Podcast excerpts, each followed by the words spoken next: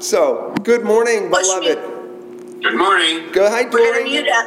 Mute So- now, Dory. I'm going to ask Hi. everyone if they would uh, mute their Zooms. Thank you so much. And call us to order. It is Sunday morning, and I'm going to pull up my screen share here. It is Sunday morning, December 6th, and we have the privilege of uh, returning back to our study in Romans 8. And I'm going to pray for us, and then we'll look at God's precious word.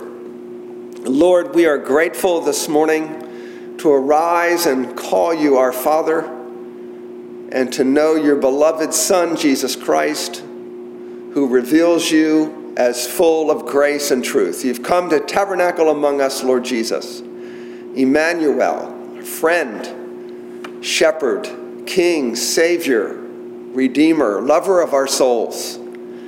And you who are the Word made flesh, you've given us your Word and you've sent your Spirit that by His work, His illumining power, we may understand the Word of truth. And we pray this morning it would do its good work in our hearts, transforming our minds, conforming us to the image of Jesus, challenging and changing uh, uh, whatever flawed assumptions we have in our thinking, our worldview. Thank you.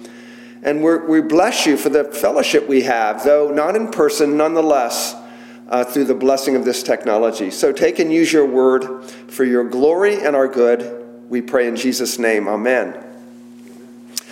Uh, we are going to spend uh, some amount of time, beloved, looking at Romans 8 28 to 39.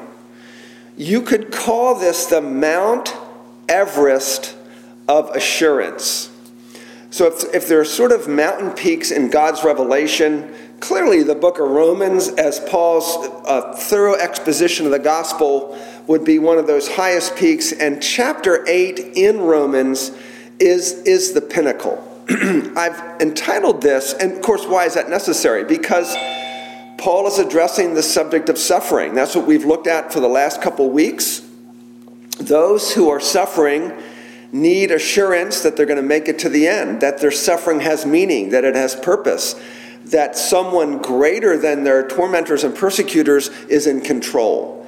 And that's, that's essentially what's happening uh, in these wonderful, wonderful, breathtaking verses. It's going to take some time to work through this. I've called this the Father's commitment to his Son's family. I framed it that way because Scripture comes to us as radically God centered. Scripture is not about us, it's about what God is doing. And earth history, the, the, the, the history of redemption, is ultimately about the Father giving his beloved Son a family to enjoy forever. And earth history is how that's getting worked out in two time frames the Old Testament, the first dispensation of that, the New Testament, the second dispensation. We can use that word. It just seems a, a time frame, God working differently in those two times. At any rate, this is what uh, your personal history is and all of her history is. Jesus Christ coming to earn for himself a family according to his Father's plan, obeying his Father, uh, righteously uh, uh, keeping the law for us, passively dying that uh, substitutionary death our sins deserve. So, what is everything about? It's the Father's commitment to His Son's family, and that's the basis of your assurance. God will do what He's promised His Son. Please mute. Please mute everybody. Um, God will do what He's promised His Son, and you're you are part of that promise if you have faith and repentance in the Lord Jesus Christ. So here's how I've described it. Paul puts uh, suffering in perspective in these following verses by peeling back the veil, shrouding our view of how God is working his purposes on earth through his unseen rule. See, what we see is, is what's happening before our eyes, but there's more going on behind the veil. God is working purposes. God in the unseen world is doing things. They're showing up in, in, uh, in our lives, and sometimes it's hard to make sense of it. Well, uh, sometimes hard to make sense of it, particularly when we're suffering and in trials. So, what Paul does here, beginning in verse 28, is he says, Hey, I want you to have unbridled assurance. I want your heart to be overflowing with confidence that God is for you. He's going to fulfill his purpose to his son, giving you to his son to the end. So, Paul, in, in a sense, peels back the veil of what's happening in, in as we see reality. And he does that so that we are assured God has his purposes, God's in control, God is good, and he's committed to giving you to his son. So, let me read these verses in 28 through 30, and then I'm going to just uh, quickly go through a little outline of what's going on in these verses. Here's what he says we know. Verse 28 We know that for those who love God, all things work together for good, for those who are called according to his purpose. For those whom he foreknew, he also predestined to become conformed to the image of his Son, in order that he might be the firstborn among many brothers. And those whom he predestined, he also called. Those whom he called, he also justified. Those whom he justified, he also glorified. We're going to look at these verses in some detail. Let me get, just give you a little bit of an overview of these. The first thing we're going to look at is the doctrine of providence. Incidentally, all of these little things begin with P, just for what it's worth. We're going to look at the doctrine of providence. We know that uh, for those who love God, all things work together for good to those who are according to his purpose. And that raises what question? Well, what purpose uh, is God calling them to? That's answered down here under predestination, verse 29, those whom he foreknew, he also predestined to be conformed to the image of his son, in order that he might be the first one among many brethren. That answers what question? It answers the question how does that come to pass? That comes to pass um, under uh, in verse 30 those whom he predestined he called. Those whom he called he also justified. Those whom he justified he also glorified. I'm labeling on that perseverance because you notice that glorified is in the past tense. Well, well, we know that glory is future, but because God began a process, it, when God begins something, it's as good as done. That's the strength in which Paul can uh, speak of glorified in the past tense, and this is the doctrine of uh, perseverance. God will preserve those that He's calling to Himself. So once you're in Christ, there's a type of glory that's already been lavished upon you, but once you're in Christ, it's as good as done. So we're going to look at the Ordo Salutis based on that verse, and then we're going to see how, in the process of us getting to glory, God provides for us what can we say to these things? Paul answers asks about five questions that he then answers himself. And so we see God's provision there in verse 32 He who did not spare his own son, but delivered up for us all how will he not also freely with him give us all things? Again, a God focused assurance that all things necessary for salvation he will supply. Then we're going to look at 33 and 34. I'm calling propitiation. I'll explain that later. And finally, this, uh, this fireworks of assurance at the end of the chapter 35 to 39, I'm just calling protection. God is the one committed to bringing you to himself. Nothing can separate us from the love of God that's in Christ Jesus our Lord. So you could put it this way Paul has taken us from chapter uh, 8, verse 1, no condemnation, to the end of the chapter, no separation. There's your assurance right there. So let's let's go back. Um, we're going to go back now. We're going to tease out 28 to 30. I don't know how long it's going to take us, but what's the rush, right? So let's look at the doctrine of providence. And we know. Notice that the word and shows that Paul's thinking is continuing. What does he said in verse 27? He said that the Spirit intercedes for the saints according to the will of God. Incidentally, Eight times in the book of Romans, Paul uses the phrase saints. We are all saints. Christians are saints. We're set apart. We're holy. It's that wonderful doctrine of definitive sanctification. The moment you are in union with Jesus Christ by faith, you have new relationships to everything. So we're all saints. And the reason he's telling us about the Spirit interceding for us is because when we're suffering, sometimes we don't know how to pray. So he gives us this, this assurance that the Spirit is interceding for us according to the will of God, which sort of raises the question oh, tell me more about the will of God. And that's what he starts in verse 28. And we know that for those who love God, all things work together for good for those who are called according to his purpose. This is what you could call the uh, New Testament version of Genesis 50 20 which is that dramatic incident where Joseph finally confronts his brothers in Egypt for having ditched him all those years earlier. They don't really know who he is until he unveils himself, and they're shaking in their boots like, Is Joseph going to take us out to the woodshed and give us a thrashing? And what's Joseph's perspective on their evil, their, their deserting him uh, into the hands of those Ishmaelites? His perspective is this You meant it for evil God meant it for good. And so you see in the doctrine of providence this tension between human responsibility and divine sovereignty. God is absolutely in control of everything, working all things according to his purpose, as we'll see in a second. But that does not mean that the actions of human beings are not significant. And so Joseph's perspective is you, my brothers, what you meant for evil, and it was evil, it was terrible what they did. What you meant for evil, God meant for good. God can work, God works in all things for good. So I, I call Romans 8:28 the New Testament version of Genesis 50:20. What is providence? It's a wonderful word. It's Latin. It comes from pro, before, and video, to see. The idea is God sees beforehand all that happens because He's willed it, yet without being the author of sin. I'm going to read for a second uh, from the uh, Westminster Confession, chapter 5. But I want to illustrate this for you. You may have heard me use this illustration before at Wallace. Think of providence this way. When, when we had our kids were little with us at the beach, we, uh, we made a big deal about sand, finding sand dollars. So along the ocean's edge, you have lots of rocks, you have pieces of shell that are all split up. But finding a whole sand dollar was really a big thing. Now, kids wouldn't know any difference, but if we make a big deal out of it, then they buy into that. Finding a whole sand dollar is a big thing.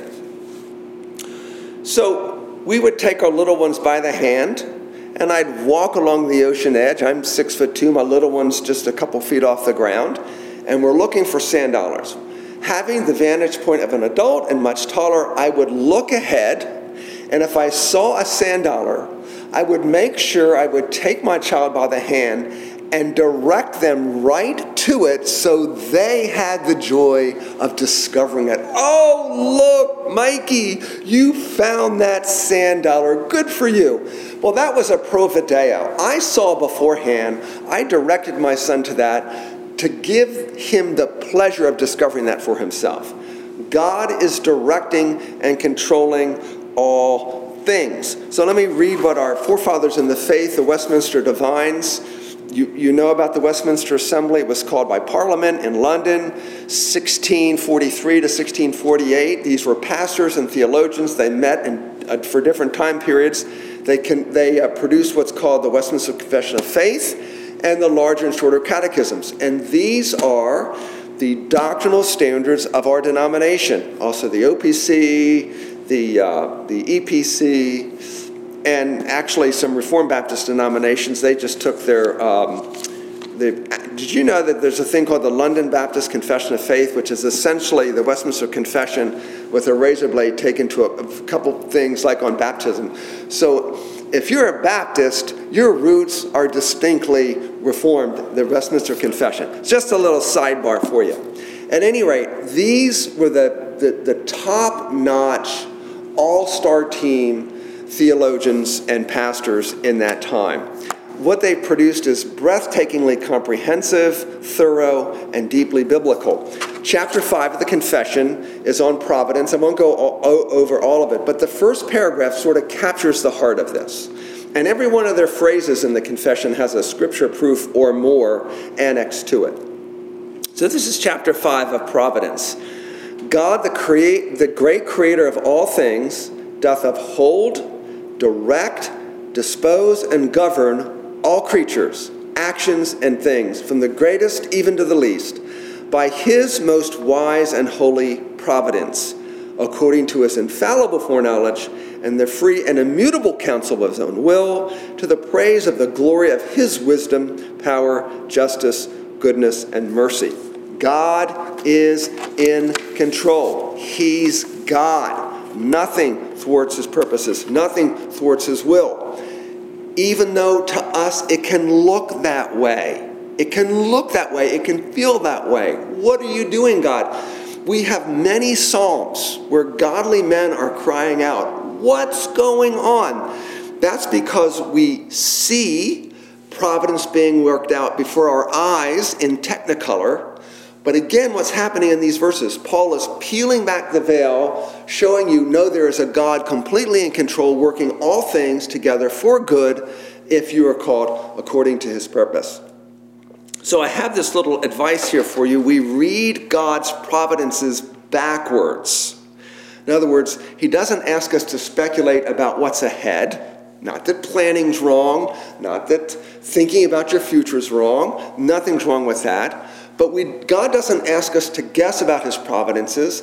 His providences are read like Hebrew letters, looking backwards. So if it happened, God willed it. If it happened, God willed it. Did God will COVID 19? If it happened, he willed it. That doesn't mean human beings aren't responsible for that. That doesn't mean there might not be uh, human culpability and uh, malice involved in all of this. But nonetheless, if something happened, it was in his providence because he is in control of everything. So we're not asked to speculate about his future workings beyond what he's explicitly told us in his word. We live looking ahead by promises we can look back with assurance that what God has willed has come to pass. And you know, sometimes He doesn't always tell us the meaning of those things. We will know one day the meaning of all things when we stand before His face and we see clearly and we know all things. What we need to know in order to live godly lives, He's told us. And we, that's why we believe in the sufficiency of the Word of God. And that's why the Westminster Confession begins with the chapter on the Word of God. All things necessary for life and godliness are either expressly written in Scripture or by good and necessary inference can be deduced from Scripture. So we have the Word of God is completely sufficient to live before Him in godliness and holiness. John Newton, you all know the name John Newton, wrote this Everything is necessary that He sends. Nothing can be necessary that He withholds. So if he sends me a traffic jam, must be necessary. Do I believe that? Not in the moment. But God works together in all things sickness, traffic jams, the difficulties our children are having, the difficulties I'm having at work.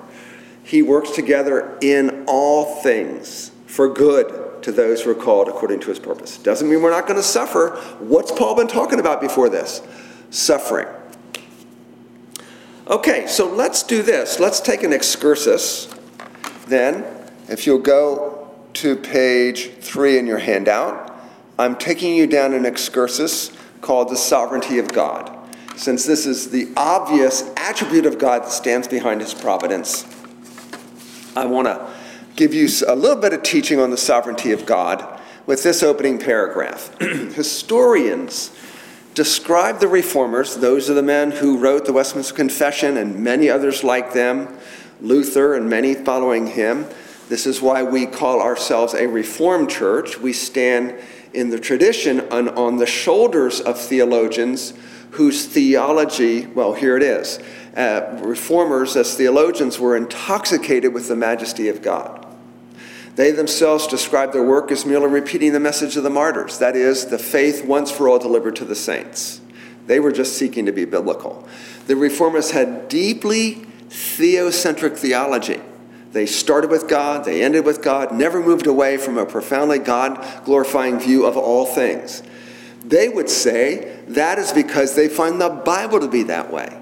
God reveals himself as absolutely in control of everything. He has no rivals, his throne is never threatened. He alone rules the universe, directs all its affairs, is the Most High God, the Almighty, who does whatsoever he pleases, can be thwarted by no person or thing, and accomplishes all that he wills to do, being resisted by nothing. He's sovereign. We're supposed to find comfort in that. Uh, not every Bible believing Christian believes that. I, I think I'm going, I'm going to try to show you in the next three pages of this handout that, that it's just irrefutably true. Some of you may be familiar with the, uh, the author A.W. Pink. He wrote a book called The Sovereignty of God. It's been used by God to convince many a person of the sovereignty of God. Here's how he defines it He says, The sovereignty of the God of Scripture is absolute, irresistible, infinite. When we say that God is sovereign, we affirm his right to govern the universe, which he has made for his own glory, just as he pleases. We affirm that his right is the right of the potter over the clay. That is, that he may mold that clay into whatsoever form he chooses, fashioning out of the same lump one vessel, one vessel unto honor and another unto dishonor. He's quoting right there out of Romans 9. We affirm that God is under no obligation to give an account of his matters to any. Sovereignty characterizes the whole being of God. He's sovereign in all his attributes. He's sovereign in the exercise of his power. His power is exercised as he wills, when he wills, where he wills. This fact is evidenced on every page of Scripture. I think that's a very uh, fair, true statement. It comports with Scripture. So, if you're not familiar with the multitude of ways the Bible asserts God's sovereignty, consider the following. And all I've done here is I've taken my Bible, I've opened it, and I've done a flyover. And I've, I've looked at uh, many of the different verses and many of the different categories that God declares his sovereignty over. Turns out it's everything. Unsurprising. So, for example, God is sovereign over all things. Our God is in the heavens, He does whatever He pleases. Whatever the Lord pleases, He does. He promises, I will accomplish all my good pleasure. Now look how that's personal for you in Philippians 2:13. God is at work in you, both to will and to work for his good pleasure. Isn't that wonderful? You belong to the Lord, and your life will redound to his glory because he's in it, willing and working for his good pleasure. We should rest in that. We should relish that. We should give thanks for that. We should seek him all the more and say, What is it you want me to do? How can I bring glory to your name? That question is going to be answered depending on the gifts and calling God has uh, lavished upon you in his sovereign purpose. His sovereignty rules over all. The counsel of the Lord stands forever. Uh, Isaiah 14, for the Lord have hosts has planned, who can frustrate it? What's the answer? Nobody. Even though, to our human eyes, as we look at life in technicolor, it looks like, well, think about Paul. Remember, Paul wanted to go evangelize a certain area, and he says Satan thwarted him. Okay, who was sovereign there, God or Satan? God. C.S. Lewis reminds us that the devil is God's devil. The devil can do nothing, and he does awful things, nefarious things. He thwarted God from going. Ultimately, God's purpose was being worked out. The devil will pay handsomely for that, he'll be punished for that, but nonetheless, nothing can f- frustrate God's plans. We are to rest in that, find cons- uh, consolation and comfort in that. God is sovereign over all authority. Jesus said, All authority is given to me in heaven and earth. And based on that authority, what are we to do? Go make disciples of all nations. Romans 13, Paul writes, There's no authority except from God, and those that exist are established by God. So, on the strength of that, we pray for those who are in authority over us. We ask God to give us rulers who will love Him, honor Him, uphold His righteous laws, fear Him, do nothing less than that. We want everyone in authority, from the Supreme Court to both houses of Congress the president, his cabinet, we want our local authorities, we want them all to know they were put in place by God. They'll answer to God for what they do, and they're to fear God in what they do. Um, all creation, God's sovereign over all creation. You created all things by your will, they were created and have their being. The Lord has made everything for its own purpose. Um, and actually, that verse finishes even the wicked for the day of judgment. So we see some mystery there that would be considered a hard saying. Oh, wait a minute, you made the wicked for the day of judgment. Well, we're going to see God is sovereign in salvation. Now, let's stop and affirm this. If you see that verse and you're not saved and you want to be saved and you don't want to be, you don't want to face the judgment of God, call on the name of the Lord right now with assurance He will save you. Because uh, right after Paul in Romans 9 assures us of the absolute sovereignty of God in salvation, in Romans 10 he says, everyone who calls on the name of the Lord will be saved. There is the free offer of the gospel for whoever will call on the name of the Lord. So if you want to be saved and you're not sure you are saved, call on Jesus' name right now with assurance. He will save you. Come unto me, all you who are weary and heavy laden, I'll refresh you. He will save all who call on his name. Daniel 4 uh, isn't this Nebuchadnezzar confessing this? He does according to his will in the hosts of heaven among the inhabitants of the earth. A pagan confessing the sovereignty of God. Why shouldn't we? God is sovereign over the animals. He formed them at creation. He directed them into the ark. He used them in the plagues. He provided the quail. He spoke through Balaam's donkey, shut the mouths of lions, used ravens to feed Elisha, sent a great fish to swallow Jonah, directed the great fish to deposit Jonah at a specific place on the shore, and put a coin in, in a fish's mouth for Peter. Look, God's sovereign over the animals, right? Okay. He's sovereign over the weather. He's sovereign over all reality.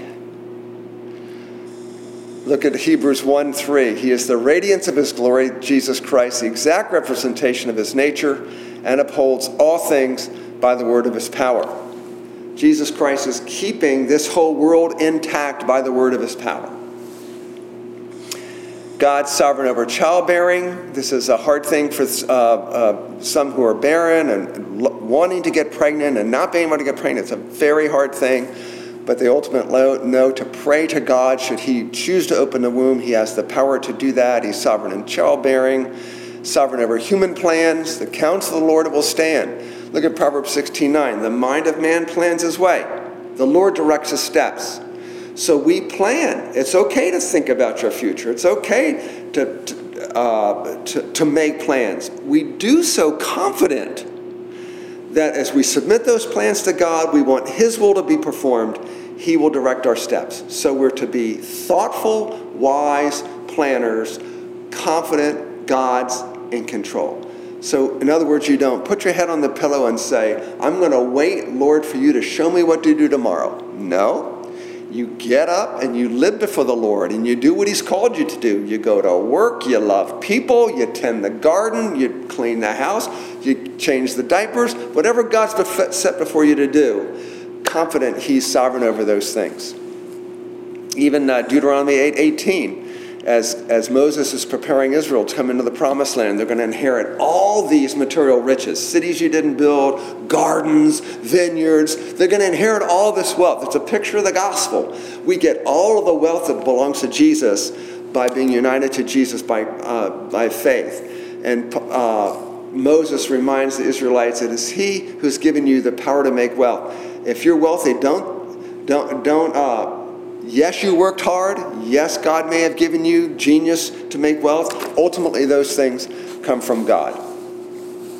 How about the end of Proverbs 16? The lot is cast into the lap. It's every decision is from the Lord. Even the outcome of dice is under the sovereign hand of God. God is sovereign over his enemies. God is sovereign even over sin, as we saw from Genesis 50 20, and our verse before Romans 8 28. God is sovereign over the governments of the earth. God is sovereign in history. Now, this is Paul preaching to pagans.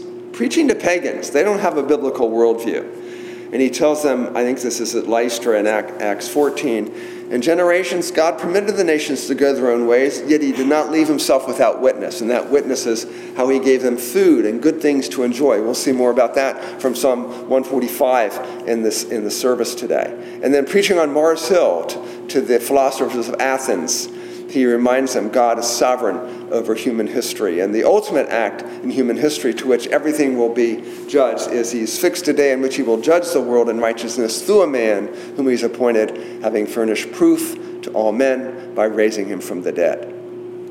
The resurrection of Jesus Christ is a fact of history that forms the foundation for final judgment. If you are not sure that you're a Christian, you struggle with the historicity of the Christian faith, there are wonderful resources to show you the facticity, the historicity of the resurrection of Jesus. Let us know if we can point you to those resources. God's sovereign at the incarnation. When was Jesus born? In the fullness of time. God sent forth his son, born of a woman, born under the law. Now, here, we talked earlier that in the doctrine of providence, we affirm two things that are very difficult for us human beings to grasp in our mind, and that is human beings are absolutely responsible for what they do, but what they do is absolutely under the sovereign hand of God. God wills whatsoever things come to pass without himself being the author of evil. No evil comes from God. So when Peter's preaching in the early chapters of Acts, he, when he's, pre- he's preaching Christ and always preaching the resurrection, he says in Acts 2 this man, Jesus, delivered up by the predetermined plan and foreknowledge of God, you nailed to the cross by the hands of godless men. He is laying blame at the feet of his countrymen. They should not have deserted Jesus. He'd done nothing wrong. It was the most heinous act of injustice in the history of the world, and they were responsible for that. It was sin. Of course, we also nailed Jesus to the cross. It's a different subject for our sins. Took Jesus to the cross, so they're no less culpable, as it were, than we are. He had to die for us to make us right with God. But notice that uh, Peter is saying, What you did was evil, but you delivered them up by the predetermined plan and foreknowledge of God. God was absolutely sovereign every second through Jesus' passion, and yet the people that did it were guilty of heinous crimes. Same thing in Acts 4. They did, this is the prayer, the apostles, they're praying to God. They did, the same people that, that were responsible for deserting Jesus to, to the Romans to crucify him, they did what your power and will had decided beforehand should happen. so their perspective on this awful thing was God was sovereign, God willed this, yet the people that did it were responsible. I think in his book, uh, Jay Adams, uh, excuse me, J.I. Packer's book, Evangelism and the Sovereignty of God, which is an excellent little introductory essay into, into this, uh, this tension here he, he uses a technical term, he, I think he calls it an antinomy, an antinomy, which is, I'd never heard the word before seeing that, but it, th- those are two things, two facts that look to us that look irreconcilable in our thinking. Human beings are absolutely responsible for what they do. They do so according to the predetermined plan of God. Nonetheless, the Bible asserts both. We rest in both because the Bible says they're both true. God's sovereign at salvation uh, when, uh, when, when, uh, when the apostles are reflecting on people being converted, it happens when the Gentiles will be converted through Cornelius, meaning Peter, and a little bit later in Acts, all who were appointed for eternal life believed. Well, how many believed? Everyone who was appointed. Who did the appointing? God. So sometimes in the Bible, you see salvation observed from a human point of view look, those people repented and believed and they were saved. That's looking at salvation from the point of view of what they did. Sometimes the apostles peel back the veil and look at what was happening in terms of what God was doing. And in this case, all who were appointed to eternal life believed. The Bible is very fluid in the way it looks at these things.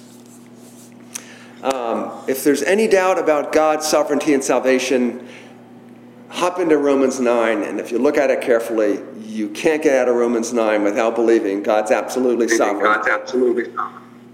Hello? Um, Romans 9 16, it, that is, the salvation of sinners, does not uh, therefore depend on man's desire or effort, but on God's mercy. Uh, Jesus said, Many are called, few are chosen. 1 Peter 2 8. Those who stumbled over Christ Peter says, and to this doom they were appointed. Let me just say, if you're fearful, that might be you. Call on the name of the Lord with complete assurance. He will save you. These verses are not given to make you feel consigned to hell because you can't find yourself believing. Ask the Holy Spirit to give you faith in Jesus, and He will. Jesus will save everyone who calls on His name. And so we want to then stress the mystery of God's sovereignty. Uh, Moses writes, The secret things belong to the Lord. That's why we're not asked to speculate when it comes to the doctrine of election, uh, who's in and who's out. Well, we'll get to that in just a little bit. Uh, Isaiah 55 My thoughts are not your thoughts, neither are my ways your ways. So, what do we do with that verse? What God has revealed to us, we seize upon, we relish, we believe, we trust, we think about, we probe. What He hasn't revealed, we believe we don't need to know that. Make sure you're muted, everybody. Um, Romans 11, how unsearchable are His judgments, unfathomable His ways. So that finishes our little excursion to the sovereignty of God. Are you convinced that God is absolutely sovereign over everything? I hope so. And I probably, I probably haven't even touched on everything that there is to touch on. Let's move briefly, because we're running out of time, into the doctrine of predestination, which is the, the um, excuse me, there it is, predestination, which is answering the question what exact purpose is it we can be sure God is working for those who love Him? What's the purpose? And he, in a sense, he answers that question in verse 29 Those whom He foreknew, He also predestined to become conformed to the image of His Son, in order that, in order that He might be the firstborn among many brothers. Notice that God knows people not just facts. Now, why do I say that? Because there's a very popular version of the doctrine of predestination and election in American Christianity that says you of your own free will need to choose God. He never forces himself on you. God is a gentleman, his hands are tied. He couldn't save you if he wanted to. This is the teaching of Jacob Arminius. It's known as Arminianism. Many, many churches in America teach this that salvation is up to you, it's your decision. Uh, one famous evangelist said, God's hands are tied. I don't believe that based on the last handout we just saw. But notice that this verse says, Those whom he foreknew. God foreknew people, not just facts. So the, the, the view that you'll often hear is, oh, what is the word election? What is predestination? What do those words mean? Because they clearly appear in the Bible. Here they are in this text, not least other places. God knew ahead of time that you of your own will would choose him. And on the strength of God seeing that beforehand, knowing that beforehand, he elected you. So I want to comment on that. First of all, that's not what this verse says. It says, He foreknew you, not just the fact that you would believe. Secondly, as we're going to see next week, you have no, absolutely no ability to believe in of yourself because you're spiritually dead. So the whole paradigm doesn't work if you believe the biblical view of man. Thirdly, if God simply knows ahead of time that you of your own free will are going to believe and choose Him, why does he need to do anything? He just knows it. That's just passive. We find that the words elect, choose, and predestine are active. He's doing these things. Thank you, God. So I'm going to end on that cheerful note. Um, and we're going to, just, just to, so you can get prep for next time, if you want to look at it ahead in your handout, you can see here that Appendix 2, page 6, we are going to explore the doctrine of election, just in case you're not clear on it. My goal at the end of next week is for you to be super duper clear on why the Bible teaches God chose you, He elected you, in spite of you, all for the glory of His amazing grace. So I'm going to pray for us, and then we'll have a little time to face to face to say hi. Let me pray. Lord, we uh, want to stand in awe of you, sovereign God, and there is indeed mystery in this. Um, the things we experience that you allow happen, they are hard, they are hurtful, they are painful. We indeed suffer. But our ultimate confidence and comfort in that is we look at your Christ, we look at the Son of God, who was rejected, smitten, scorned, despised of men, uh, who was treated with utter contempt, who suffered, leaving us a pattern to walk in. And so we thank you that our suffering Savior, that none of that was wasted. It was all redemptive. You suffered in order to bring many sons and daughters to yourself. Thank you that you're gathering a family of all tribes and nations. Thank you that you've made us a part of that family. Thank you that anyone in this Zoom call who isn't sure that's them, that is them, can right now call on the name of the Lord, assured you will save them.